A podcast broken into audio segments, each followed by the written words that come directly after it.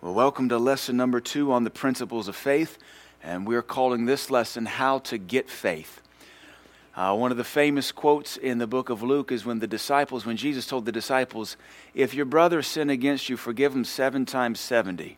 And the disciples said, mm, Increase our faith. Because who wants to forgive somebody 490 times in a day? So Jesus transitions from forgiveness to, Well, if you had faith like a grain of a mustard seed, you'd speak you'd say.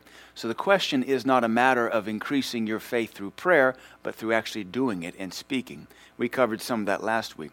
But what we want to cover this week is how to get faith.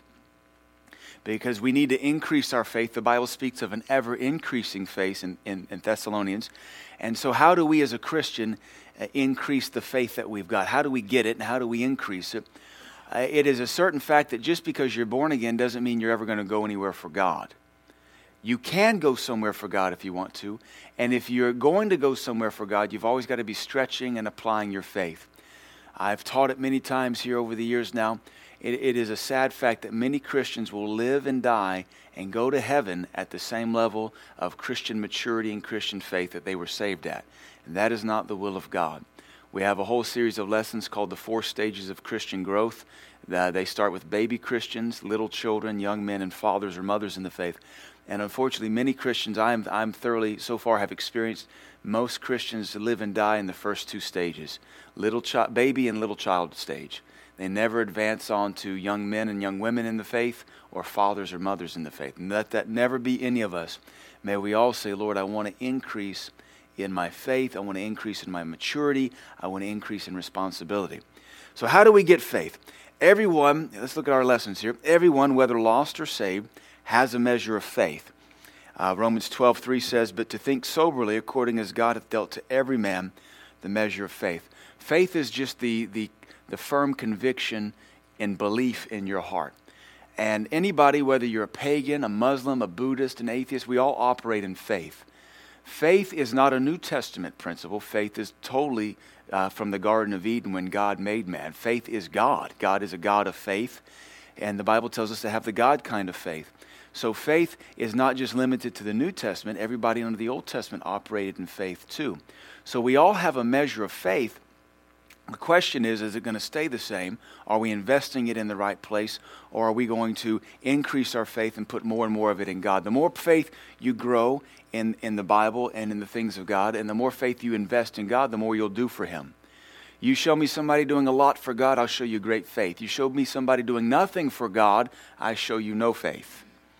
Uh, one of the things I learned from one of the pastors, Pastor Aaron in Iceland, he, we were t- they were setting in an, a, pastor, an associate pastor in an ordination service, and uh, he had an awesome comment. He said, they, he said, people often ask me, how can you tell if somebody's called to the ministry? And Pastor Aaron's wisdom was, he said, uh, show me what they're doing, and I'll show you whether they're called to the ministry. He said, you can tell whether somebody's called or not by what they're doing for the kingdom right now. He's talking about active faith. So here, this verse lets us know that everybody has the faith, has a measure of faith. Excuse me, not the faith, but everybody has a measure of faith. Atheists believe in something.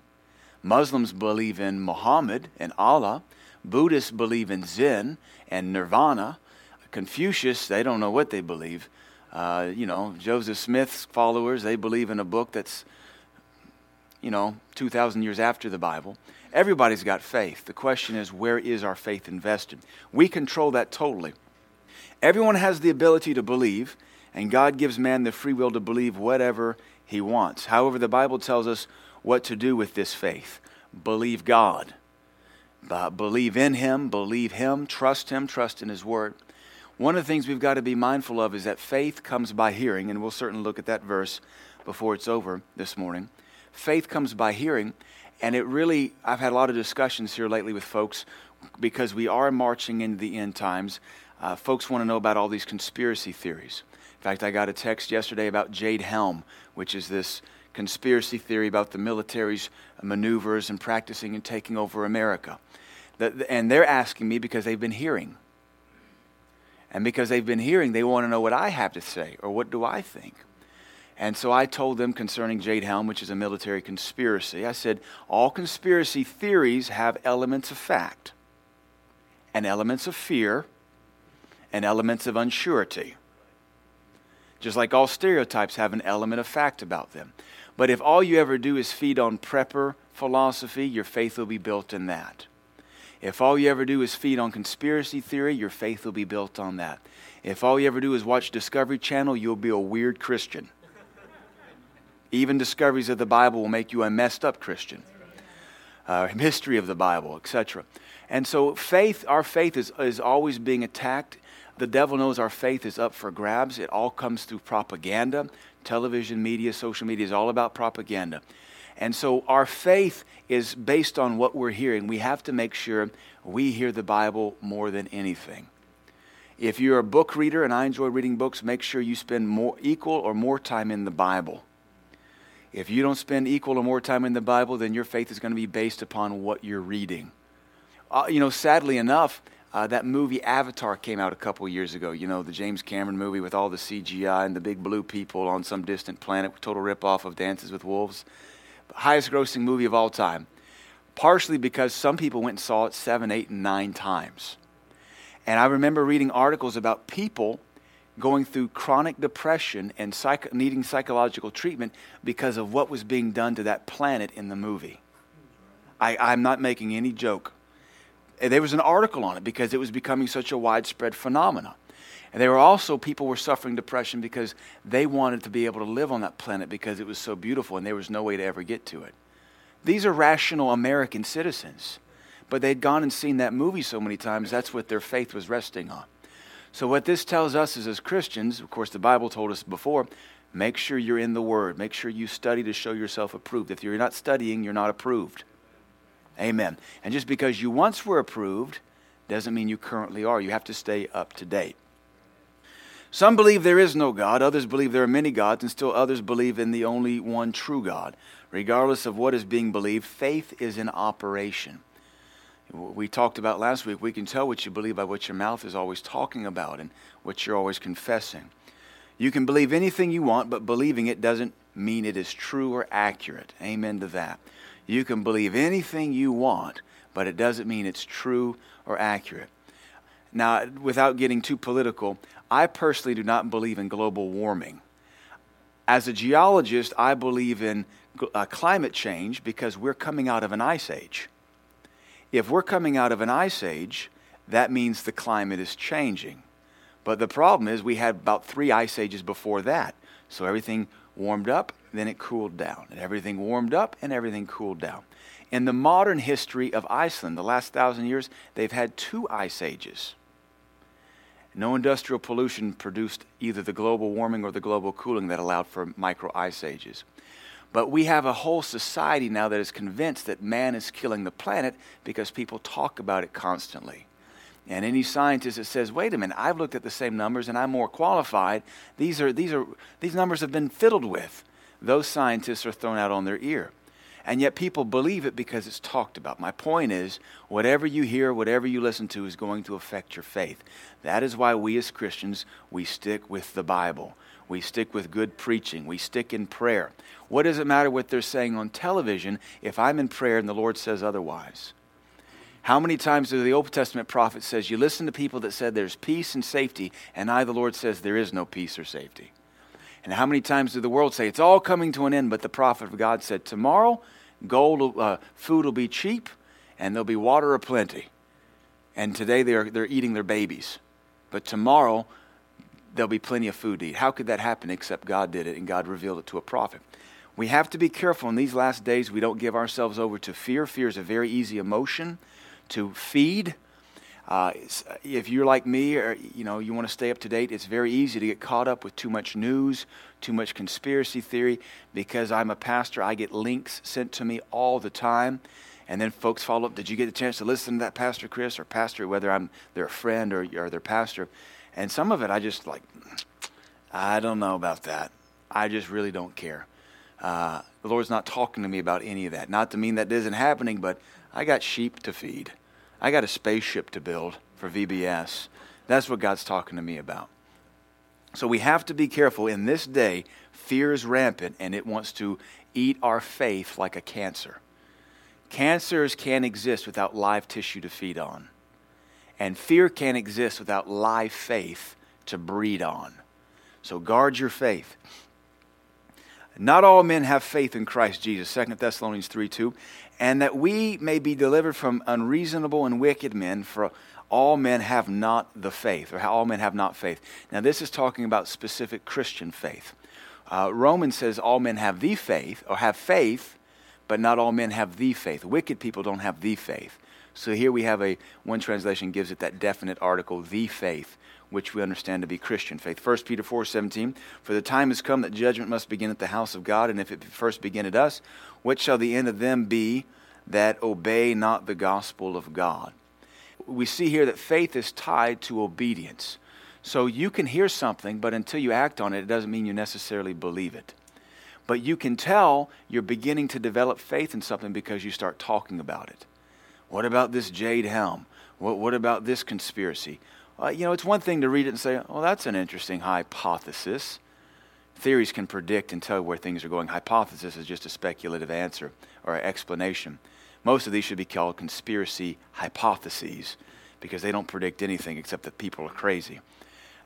You can tell, it's almost like stages of faith. You begin to hear it, and you can tell it's taking root because you start talking about it. You can tell it's really in you because then you start acting on it. And so we need to, we need to be able to measure our own mouth, measure our own faith by what we're talking about and what we're acting on. My, my dad growing up, and even now, he still talks about the Christians that just have a said faith. They just talk about being a Christian. And it's so easy to do. It's so easy to know and learn. We can all learn information and regurgitate it in this information age, but unless we're acting on it, we have to really argue is it true, solid, sound faith? We have to be doers of the word. It doesn't matter. You might have the answers for somebody, but if it's not doing it for you, it's not answering your problem. And you'll die and be a source of confusion. Or your marriage will implode and you'll be a source of confusion. Or your money will go bad and it'll be a source of confusion. Well, they had all the answers. Doesn't mean they were doing any of it.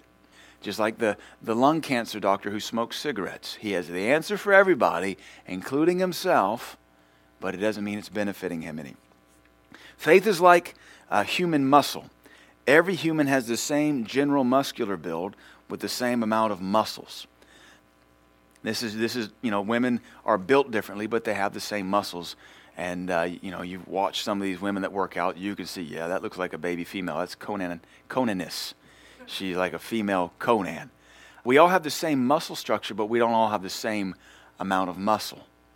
And you get muscle by working out. Some, some people, they say, I've got muscles, but it's just buried under a beautiful layer of lard. You got the potential. Some, of, some people lay in bed uh, and they, their muscles are all atrophied.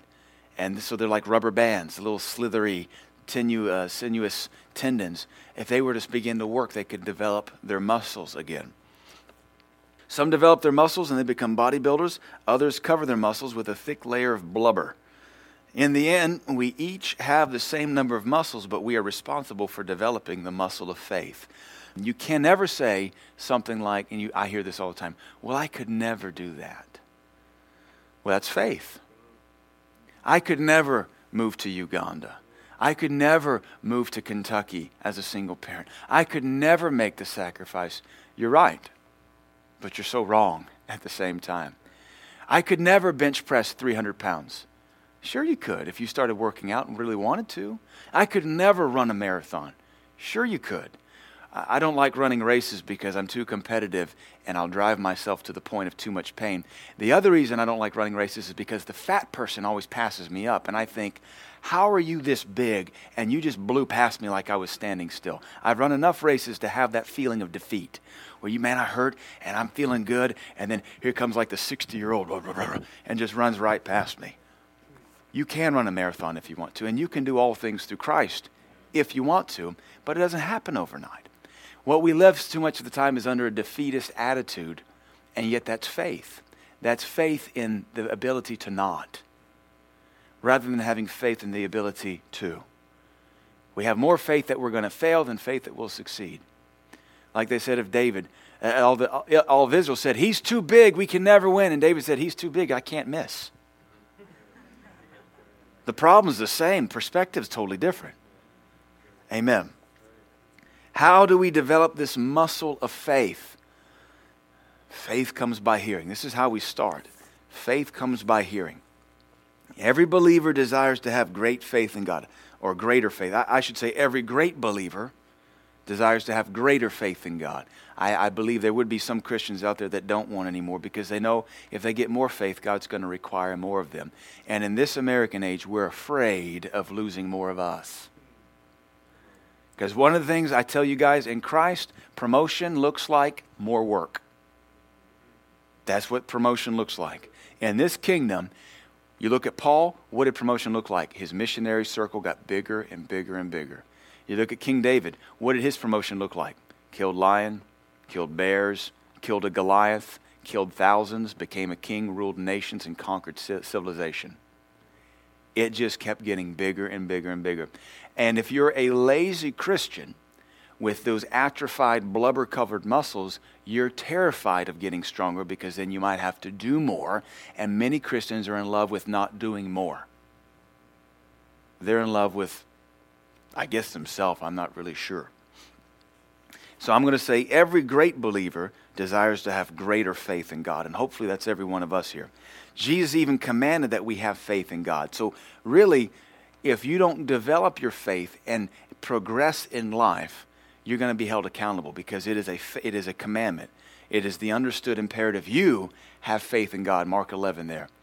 And what that means is every year we walk with God, we ought to be increasing our personalities ought to be changing.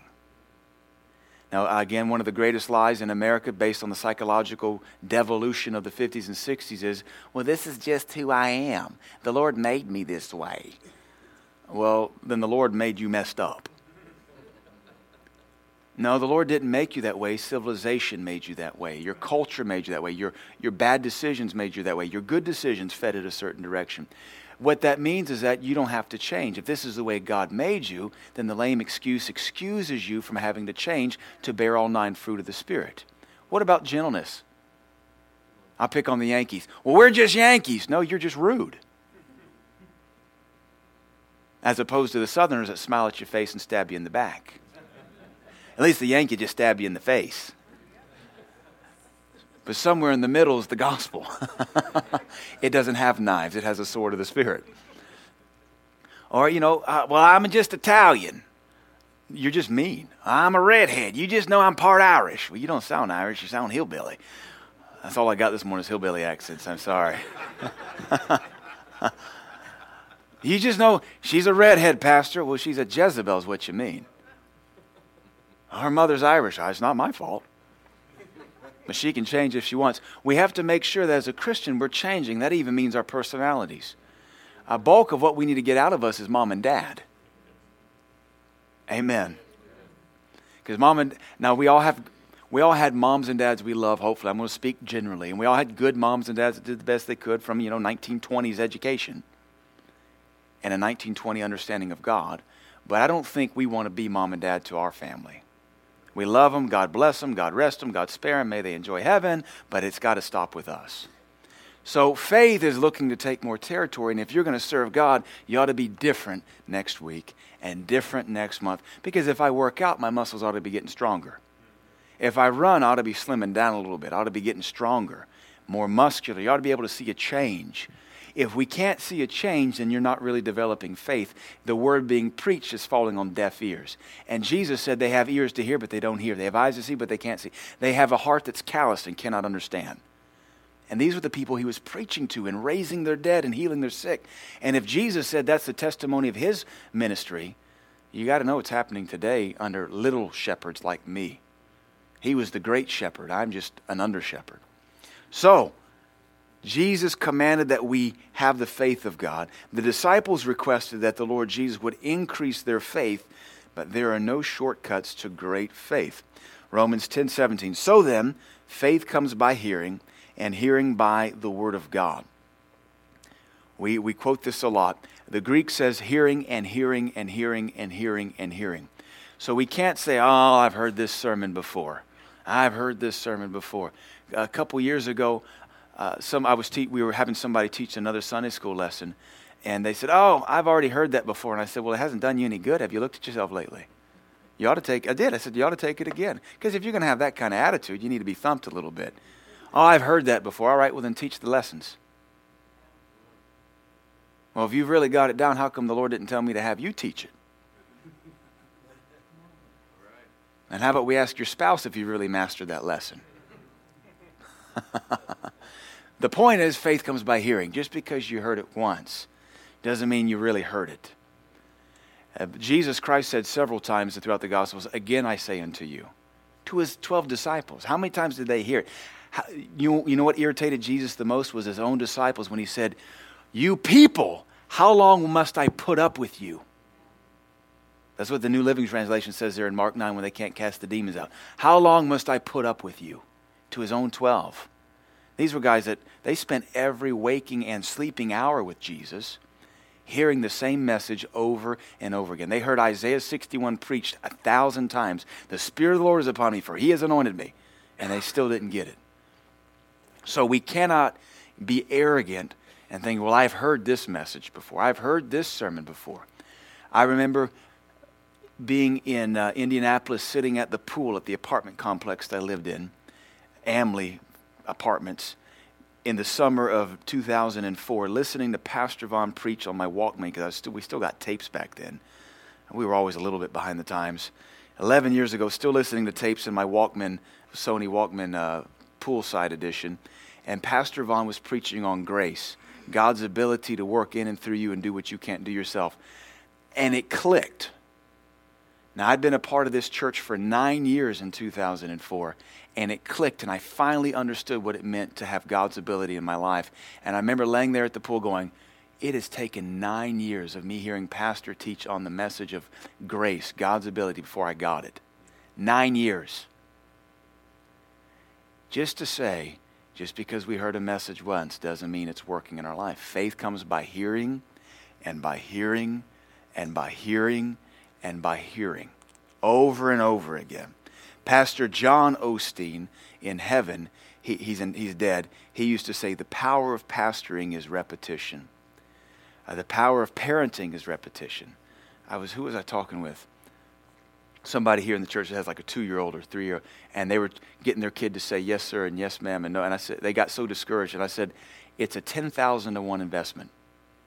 I said, What? I said, You'll say yes, sir, 10,000 times before they say it once out of their own free will. Because that's training. And that's why a lot of parents won't teach their kids manners. Because it takes too much persnickety tenacity, and Americans don't have it. I would hope in my church our kids have manners. And if they don't, I blame the parents. Now I've gone from teaching to pastoring a little bit. my manners have opened tremendous doors for me in life and they still open doors for me. And your kids, if they're rude, they've already got doors slammed. So you might as well invest in them and teach them yes, ma'am, and no, ma'am, and yes, sir, and no, sir. It's not a southern thing, it's an honor thing. It's honor. Amen. Faith comes by hearing, it does not come by having heard. You must hear and keep hearing. You will believe what you are hearing if you hear it enough.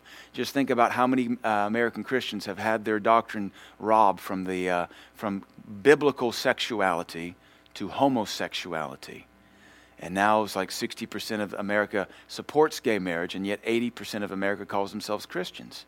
Their faith was robbed. That even the secular media marvels at how quickly the cultural tide has turned in the last five years. They marvel. They said, the dynamic is changing. The culture is changing. It's a cultural revolution.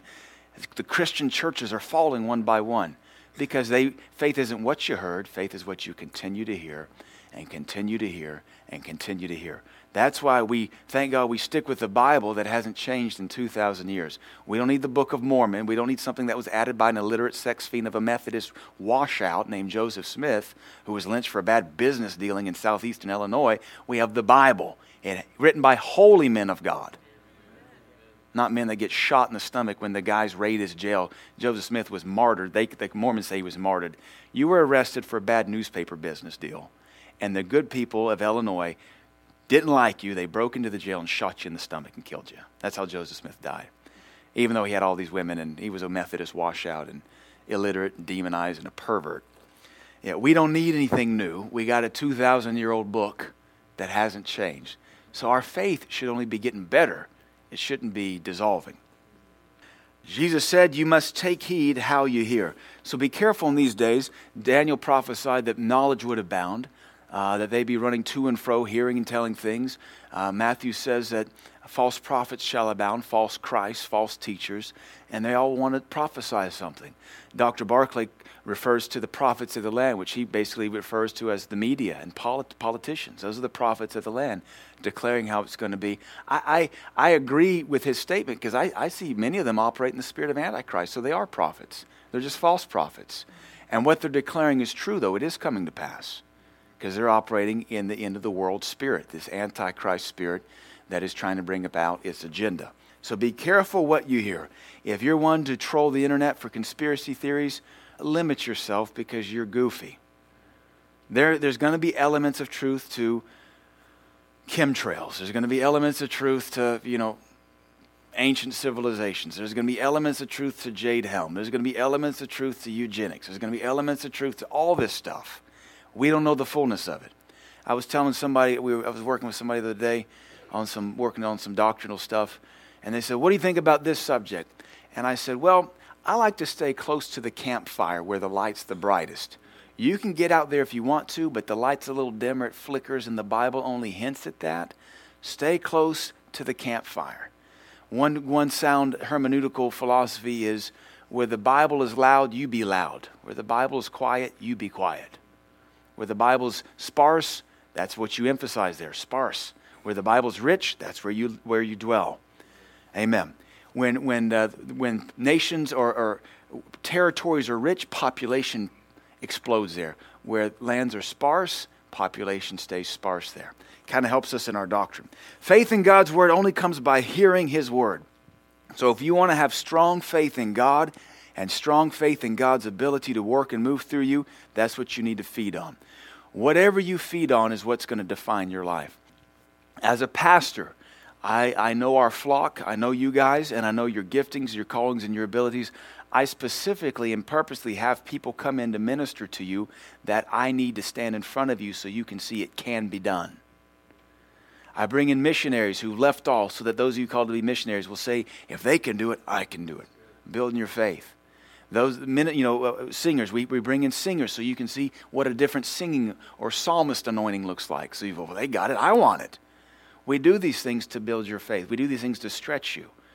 Everything I do around here is built to stretch the Christian because I, I don't, I'm not, um, oh, what's the gay jazzercise guy? Richard Simmons. I'm not Richard Simmons, and you're not sweating to the oldies around here. If anything, I'm Conan. And you need to be Conan too. Amen. We, that's the kingdom. This ain't the Cub Scouts or the Webelos. This is the army of the living God. Amen. God spoke to Abram, and Abram believed him. When's the last time God spoke to you? Well, right now through his word, he's talking to you, but on your own in prayer and Bible study. It caused Abram to become the father of faith. Notice God speaking to you will make you a father or a mother of faith. But the only way God can speak to you is if you spend time in his word, you spend time in prayer, you spend time serving God. Jesus Christ said, Matthew, come take my yoke upon you and learn of me. Some Christians never contribute anything to the local church. They won't get involved in the helps ministry.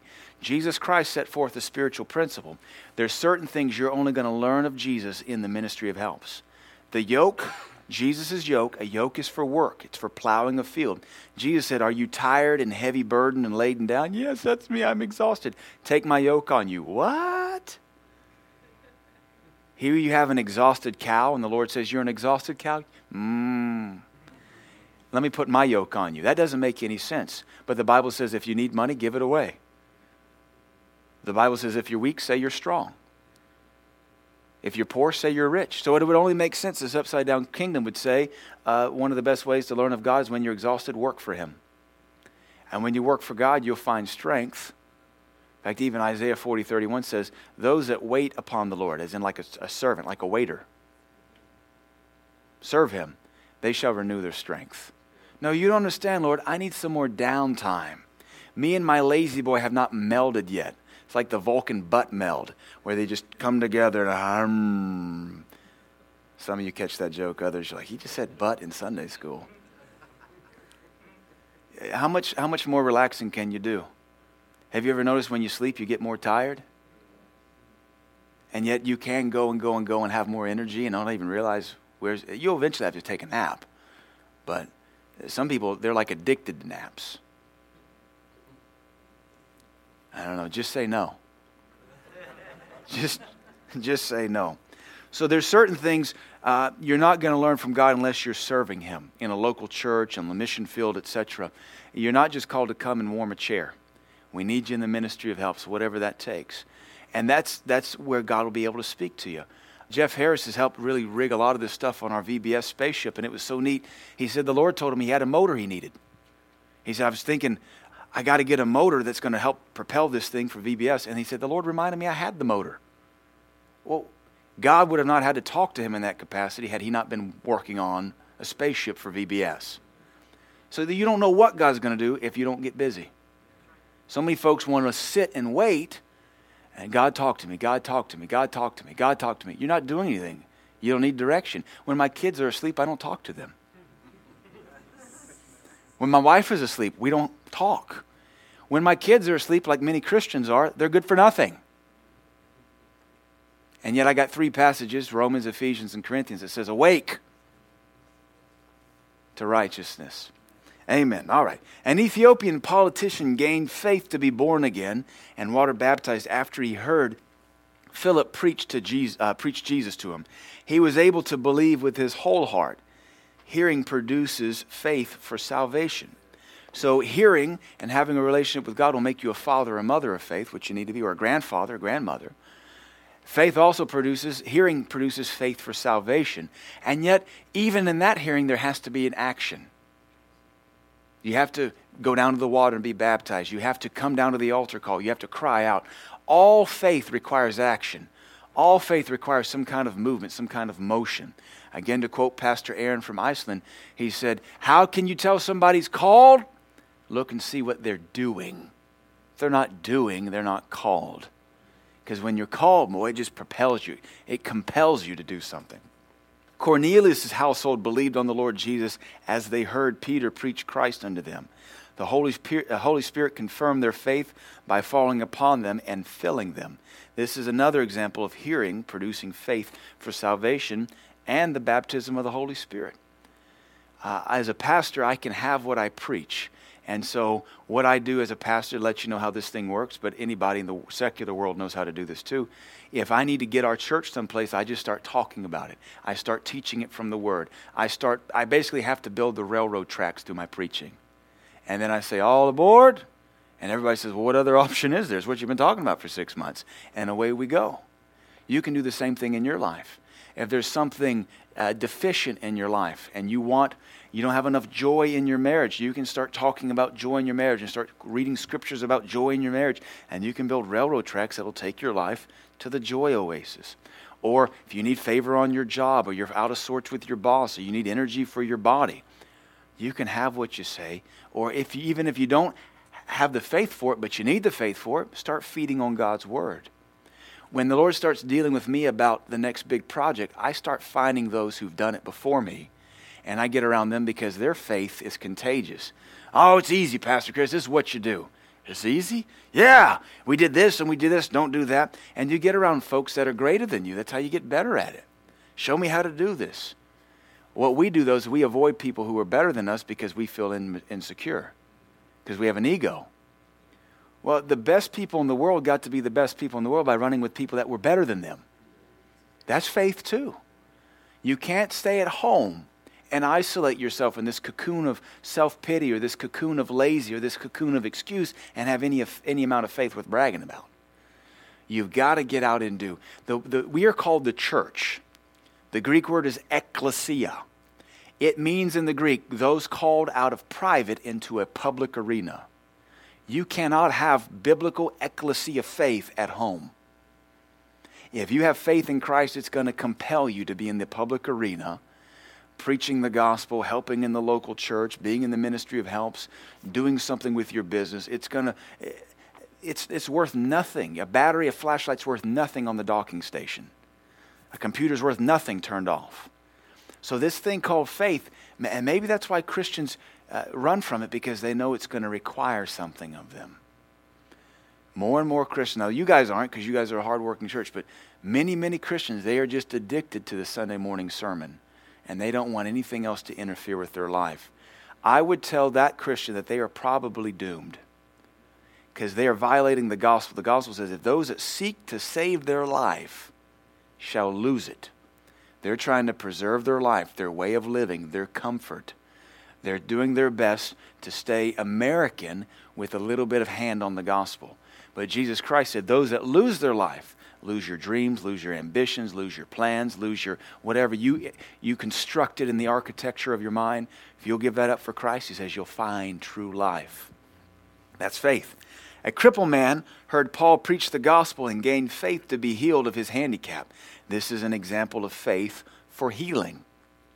The Bible says, as Paul preached the gospel, he steadfastly looked upon a man that had been crippled, and perceiving the man had faith to be healed, he said, Stand up on your feet and walk. And he stand, leap, ran, jumped, had a good time.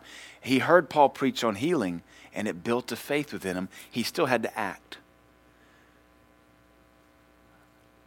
You, like James says, You say you have faith, I'll show you mine. That's what we have to realize is our faith has to be visible. If we're building it and developing it, it's going to where people are going to be able to see a change in us. Disciples at Ephesus obtained faith for the baptism of the Holy Spirit after they heard Paul talk about it. An example of hearing producing faith for the baptism of the Holy Spirit. When folks talk about something, produces a hunger in you. And I, I'm, I'm still kind of sorting this out in doctrine. You know, you could talk about uh, go back to Iceland. Uh, we had rotten shark in Iceland. You could talk about rotten shark all day long, and 99.99% of the world's population would never take interest. So to me, that says there's something you can talk about it, but it's not going to answer to anything in somebody's heart. The 0.1% is a handful of folks in Iceland that like eating rotten shark. Or you can talk about pizza, and probably 80% of the world would step up and be hungry because you, you, you pique their interest, you pique their hunger. So it makes me wonder if we talk about the baptism of the Holy Spirit and talk about it, and we have folks that aren't spirit filled, why aren't they hungry to get it? And we talk about laying down your life for the cross and laying down your life for the cross, and folks, some folks will step up and say, I want to do that, and others will say, eh. You're, you're, there's a call, but there's no response. Deep the deep things of God are not able to answer the deep things in somebody else because their, their, their, their heart's not in line with the Word of God. You need to make sure, like the psalmist said, he said, Lord, when your heart, when you said, seek me, my heart said, Oh Lord, I will seek you. You got to make sure that even when the word is being preached and it doesn't answer anything in you, you at least say in your heart, Lord, I don't agree with the word. Maybe not what I'm saying, but you have to agree with the Bible says. I don't agree with it, but I want to agree with it. Lord, I'm terrified you might call me to Africa like the Scudders. I'm terrified you might call me to another state. I'm, but if you'll help me, I'll obey. You can't ever shut the door. You don't have the right to shut the door to God. You have to say, Lord, whatever you want. And I, you wouldn't believe how many Christians can't say that with a blank check to God. Lord, anything you want in my life, you can have. Because we're afraid of Him. We're terrified He might take that precious little idol from us. And anything you're afraid to give God is an idol. It's a little false God. It's a, and isn't it amazing how that little false God, whether it's a hobby or a child, we're not talking about sacrificing a child, but at some point your kid's supposed to leave home. Right? You got to sort that thing out when the kid's a baby, and you got to be able to hold that kid and say, Lord, whatever you want for my child. That's hard.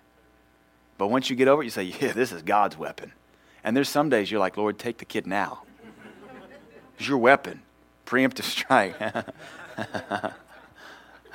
Maybe Hannah, you know, Hannah wanted that baby so bad. She wanted it, wanted it, wanted it. She got it. She's like, whoa, Lord, you can have it. Here, raise it in your temple. It's yours. I give it. I, that might have been a bad day, and her faith kicked in on that bad day, and Samuel became a prophet. No, you, you've got to you've got to be willing to give everything up to God, and that's faith, knowing He has better for you if He's asking for something. And that thing that he takes from you, I should say the thing he asks of you, what is that to him anyway? Nothing. He doesn't need it. He just needs your heart to not worship it. He doesn't need your money. He doesn't need your child. He doesn't need your car. He doesn't need whatever thing you're terrified of. He just needs you to not have faith in it. And if you could get your faith out of it, you could keep it. Until then, he's going to have his hand on it to get rid of it. So it's all about keeping your heart right. Disciples at Ephesus, oh, we covered that already. They obtained faith for the baptism when they heard Paul talk about it. That's why we come to church to hear the word, to provoke our faith, to hear pastors say this or the guest minister say that. And at some point in the preaching of the word, whether it's me, somebody on the radio, a CD, a guest minister, your heart will say, I want that. And that becomes faith. And it grows from there because faith comes by hearing. To be strong in faith, you will need to develop a lifestyle of reading the Bible speaking the Bible, listening to the word being preached, and sharing the word with other people. The foundation of strong faith is built upon the word of God. I would say the foundation of evolution is built upon education, or I should say, uh, government indoctrination. The, the foundation of homosexuality is built upon uh, perverse dogma and pr- uh, propaganda. You, your foundation is built upon whatever you feed on spiritually. And you can be reading comic books, and that's actually spiritual. It can spiritually affect you. You can read novels, and it spiritually build a foundation, but not a good one. My, I, have often shared this. When we were first taking over the church pastoring, and there was so much going on, I remember my, my wife being frustrated. We had to cancel some things because the Lord just wouldn't permit us to do it. And my wife, being young in the faith, well, not the faith, but young in ministry, as I was, but I had more ministry experience. I remember we had this serious discussion. She was upset and just didn't understand why everything was so. Does everything have to be so spiritual? Now, not fruitcake spiritual, but spiritual implication to everything we do. And I said, honey, this is the kingdom. We pastor. God is a spirit. Yes, everything is spiritual. And if the Lord doesn't permit us to go on a vacation, then so be it. He'll make it up to us. And you have to realize that everything we're doing, especially as we're coming closer and closer to the last day, we're in the last days, but there'll be a singular last day. Everything has spiritual implication. That doesn't mean we get fruitcakey and have to pray about going to get milk or not. But you have to realize everything you're doing is building or taking away from your foundation. Everything you're doing is either fortifying your foundation or slowly etching it. You can afford maybe some etching in ignorance. But if you know it's etching you like acid rain on a limestone foundation, don't keep hosing your foundation with acid rain. Do something to prevent the thing. That's why good parents say, I don't want my kids watching that TV show. I don't want my kids, we like uh, uh, with Lydia, so many of the cartoons now talk about death, and I don't want Lydia running around saying, that, uh, I'm going to kill you. Where did you get that from? Now, when she turns six, seven, eight, you know, that's, at some point you understand death. And she's already been to several funerals because we do funerals, so she gets it, but there's things I don't want in her foundation yet. And God's the same way for you and me certain things we're not supposed to know about yet. So leave it alone. And don't let your faith be built upon that. All right. Faith can also be placed in man's word. We've kind of covered that, but with the few minutes we have left. Ten Israelite spies brought back an evil report about the promised land. Now, they saw the exact same thing as the two good spies, but the Bible calls these guys slanderers. They saw the exact same thing, but they had a different interpretation. That's how it is in the local church. You got 200 people, you got 100 people, all see the same thing. Half the church has one interpretation, the other church has another interpretation. One's evil, one's good. All of the people believed them and murmured against God. They believed man's word, though they had not actually seen the land for themselves. So here's the problem they believed one man's word and not the other man's word, and both men were coming from the same journey, and both men had a different interpretation. They chose to believe what they wanted to believe. You and I will choose to believe what we want to believe. It's a choice. Your faith is a choice. I can choose to disbelieve in evolution, though I fully understand the hypotheses of it, because it's not a theory, though it's taught as a spiritual or a spiritual scientific fact. I choose not to believe in it because I see gaping holes in it as well. I choose to believe in God. I don't fully understand the flood. I don't fully understand Jonah and the whale, but I choose to believe in it. Some of these folks choose to believe in global warming or climate change or whatever it's going to be called next. Now they're saying the sun is cooling down and we're going to have record lows. So, did my car output affect the sun? Make up your mind, you globalist propagandizers. It's a choice. You choose to believe you can do it, or you choose not. You choose to believe God will come through, or you choose not. You choose to believe you're dying, or you choose not. It's a choice. And all we can do is try to encourage you to believe the right thing. How many times did God have to say, just trust me? Just believe me. Just, just trust me. Then he'd even try to talk him into it. He'd logically walk his people through it. Have I ever let you down? Has my hand ever grown short? Did I not provide manna in the wilderness? Did I not provide water out of a rock? Did I not bring you across the Jordan? The Lord is having to logically walk them through their own history because they're choosing to not. You and I can do the same thing. We can choose to logically walk ourselves through our own testimony book to build our own faith. You, as husbands, will have to do that with your wives. Sometimes you wives will have to encourage your husband to say, Has God ever failed us? Has God ever let us down? I'd encourage every one of you to have a, a family book of remembrance where you write down your testimonies and your healings and your supernatural provisions. When has God ever failed you? When has He ever ignored you? Never. All right, they believed man's word, though they had not actually seen the land for themselves. So they chose to believe 10 spies and not God. Gossip and slander can affect your faith and change what you believe about someone, even God. About 90% of what's on Facebook is anti God slander. Amen. Whether you like that or not, it is. And on top of that, Facebook's tracking you anyway, and they're going to be censoring you before too much longer, I believe. Because they're a bunch of pagans that are damned for hell. So use the tool while you can, just don't be used by it. Many Christians will even change their faith in God once they get to college or around philosophizing humanists. A bunch of idiots. The Bible tells us some Christians will even depart from the faith, giving heed to seducing spirits. That's talk. Seduction is all about relationship. You can't get seduced by somebody you don't know. Seduction, it, you, it happens to you and you know it is and you give into it anyway. Deception, you're, you're duped and don't know it. Seduction is a choice. You choose to be seduced. You know it's not right, but you go along with it. These Christians know what they're listening to is not right, but they choose. And then they start believing doctrines of devils. They will listen to another voice and change their faith and doctrine. You must be careful what you're listening to, church. There are many opinions and perverse doctrines in the earth seeking to indoctrinate you. The world system is run by Satan himself, and he has his own propaganda machine he uses to pervert all of mankind. His propaganda machine includes everything everywhere comic books, multimedia, social media, uh, entertainment, Hollywood, radio, music everything around you, billboards, is all satanic propaganda. Now, we're not going to get like demon worshiping ah, propaganda, but you know, uh, you know, fitness billboards with hot chicks and sports bras.